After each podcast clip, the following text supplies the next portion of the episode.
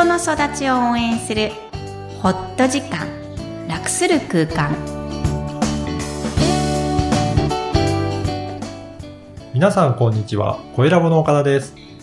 こんにちは新西のみきこです大家好 Hi everyone みきこさんよろしくお願いします。お願いしますもう敬老の日ですね。そうですね早いですね、ね。9月は2週連続で月曜日がお休みですねそうですね、今年は。うんはい。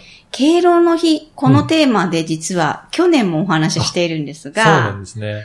前回はね、自分のおじいちゃんおばあちゃんの紹介で、うん今回は。もっと時空を超えて、はい。ご自身がおじいちゃんおばあちゃんになった時、どんな姿でありたいか、うん。もしくはどんな孫との関係で、を夢見ているか、うん。っていう空想話にしましょうか。はい。はい、岡田さんどうですか？うん。想像してる？想像してると、結構関わり持ちたいかなと思いますね。うーん。うどんな？うーん。結構うちの父は、全く孫とそんな関わってなかったんで、もっと孫と一緒に遊んだりとかすると楽しいのかなっていうふうに想像しますけどね。わかった、岡田さん、理科実験コーナーとか作れたんだよ。それで、宿題もできちゃうの、そこの、行くと。どうですか？うん。こうすればああするみたいなさ。自分も好きみたいな。ああ、いいですね。いろいろできますね。いやみきこさんどうですか？私は結構押し込んできちゃってるので、うん夏休みだけ京都に行かせるとか、自分なしで、子供のもう2ですね週間ぐらいお預かりお願いしますみたいな状態を、やっぱりやって、当然やられてもらえるもんだって子供たちは思ってるだろうな。で、自分がそうだったそうからなんです、よ。自分の子供はそう。預けられるなってそうそう。当然だって自分が体験してきたんだからね。ありゃー、だできるかな私って正直。心娘配。さん3人いらっしゃって。そう、それが、もし2人いてたよ。合計6六人ボーンってくるわけだよ。来ま3、3だってサザンが9だよ。ありがたい、幸せって思える自分でいたいな。はい。本当にできるかどうかは別としてですね。そう思ってます。はい。ね。はい皆さん、いかがですかね？はい。はい。本日のメインテーマですが、子育てミニ講座ということで、思春期の混乱というテーマなんですが、はい。はい。ずっと結構幼児期が多かったと思うんですが、うんこのアクト健やか子育て講座が幼児期の講座をやっているものですからね。ただ、えー実は関心は思春期、特に小6ぐらいから中3、高1にかけてのことで、言えないんだけど、実は本当は悩んでるっていう人は、ほぼほぼいっぱい。ここんなもんなのかな？がよくわからない。っていう人はすごく多いのかなと思って今日取り上げました。それは、親が、そういった子供を持った時に、やっぱりいろいろ悩むっていうことですかね。うん。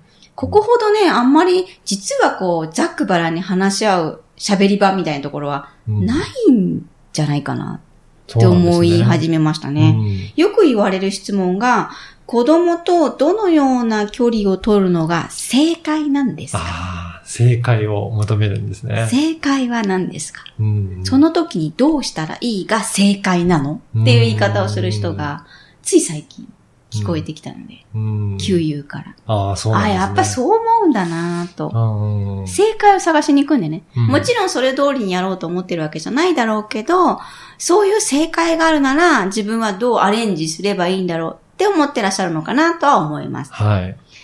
おっしゃる通り、正解はうんないですね。うんただね。じゃあ、思春期の混乱は起きるのか、人からお話ししたいんですが、はい。起きます。混乱するんですね。うんうんそれを言うか言わないかは別ですよね。子供にとって親に。あ、子供自身が親に。うんあ言う子もいれば言わない子もいると思うんです。あ誰でも混乱はしてるんだけど、出すかどうかっていうところはまた別問題ですか？混乱に気づけてるか気づけてないかもあるとは思うんですが、そういうことですね。ねうん。結構男性陣。気づいてないかもし そうそうれないですね。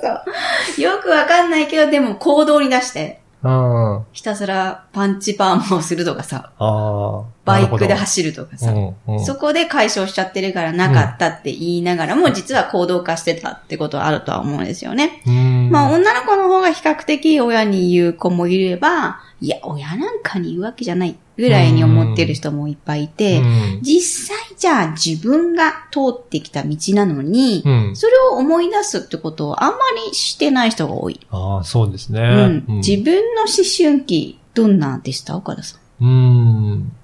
あんまり記憶にない。ないよね、多分ねう。ん。中高、まあ、スポーツはやってたんですけど、うん。そう、この親父とかなかったの？うん、ないですね。ないんだ。うん。そうか。え、じゃあその時に、親から離れて何かをしたとか、絶対言わないことがあったとか、ないの？親との距離はそれなりにあったのかなと思って。やっぱり保たれてるんですよね。うんそんなに近い感じもしなかったし、うんうん。まあ、別にすごく離れてるという感覚もなかったので、うんうん。居心地は良かったんですね。居心地がいいんだ。居心地というか、距離感がいい。うん。うん。うんうんそんなに、あの、遠すぎずぎず、近近すぎずすぎず、素晴らしい。なので、うんうん。あの、うん、適度に離れてくれたのが良かったかなと思いますね。どちらかというと自分で空想する方だから、うんうんうん。んそうですよね。あの、一人の方がいい感じうんうんうですね。ん。それはきっとお母さんが見事ですね。うん。多分その空間を作っていったんだと思うんですけど、うん長男さんなそうのに。ですねうんうん。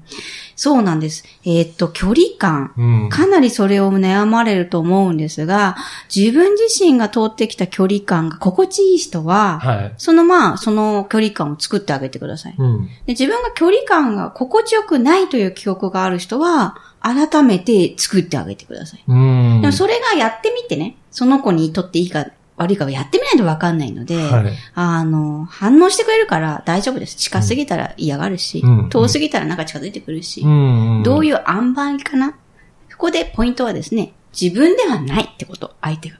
うん。それはどっかで頭に置きながら自分の体験をしてみるしかしょうがないんですけど、どっかで違う人間だってことを覚えることが幼児期と違う時、やっと親の自立なのかなっていうふうには思います。うんやっぱり少しずつちょっと距離感を測りながらう、ん。近いのかなとか、遠すぎたかなっていうところを見ていくっていう必要があるんですね。そう、悲しいかな。これをね、こう、こう、寡黙な作業なんだよね。うん。幼児期はどうしたの？どうしたの？って言っていいんだけど、はい思春期はこう黙って親もやんなきゃいけないので、そう。あまり近すぎるとね。そうです、そうです。ね私はあなたはどうなの？なんて聞けないので、うんそこがなんとなくみんなこう切なさを感じる。でもみんな親はその切なさを通過して、まあ、あの子供が育っていくってことが使命なのかなとは思います。なかなか難しいですけどね。はい。はい。では本日のポイントをお願いします。はい。思春期の混乱は大人になる通過点です。えーここまで来れた親の自分を褒めてあげてください。そして、これからは親ではなく、えー子供たちは大事な仲間と成長していくので、その我が子を眺めていきましょう。今日も気持ちにありがとう。ポッドキャストを確実にお届けするために、購読ボタンを押して登録をお願いいたします。みきこさんありがとうございます。ありがとうございました。バイバイ。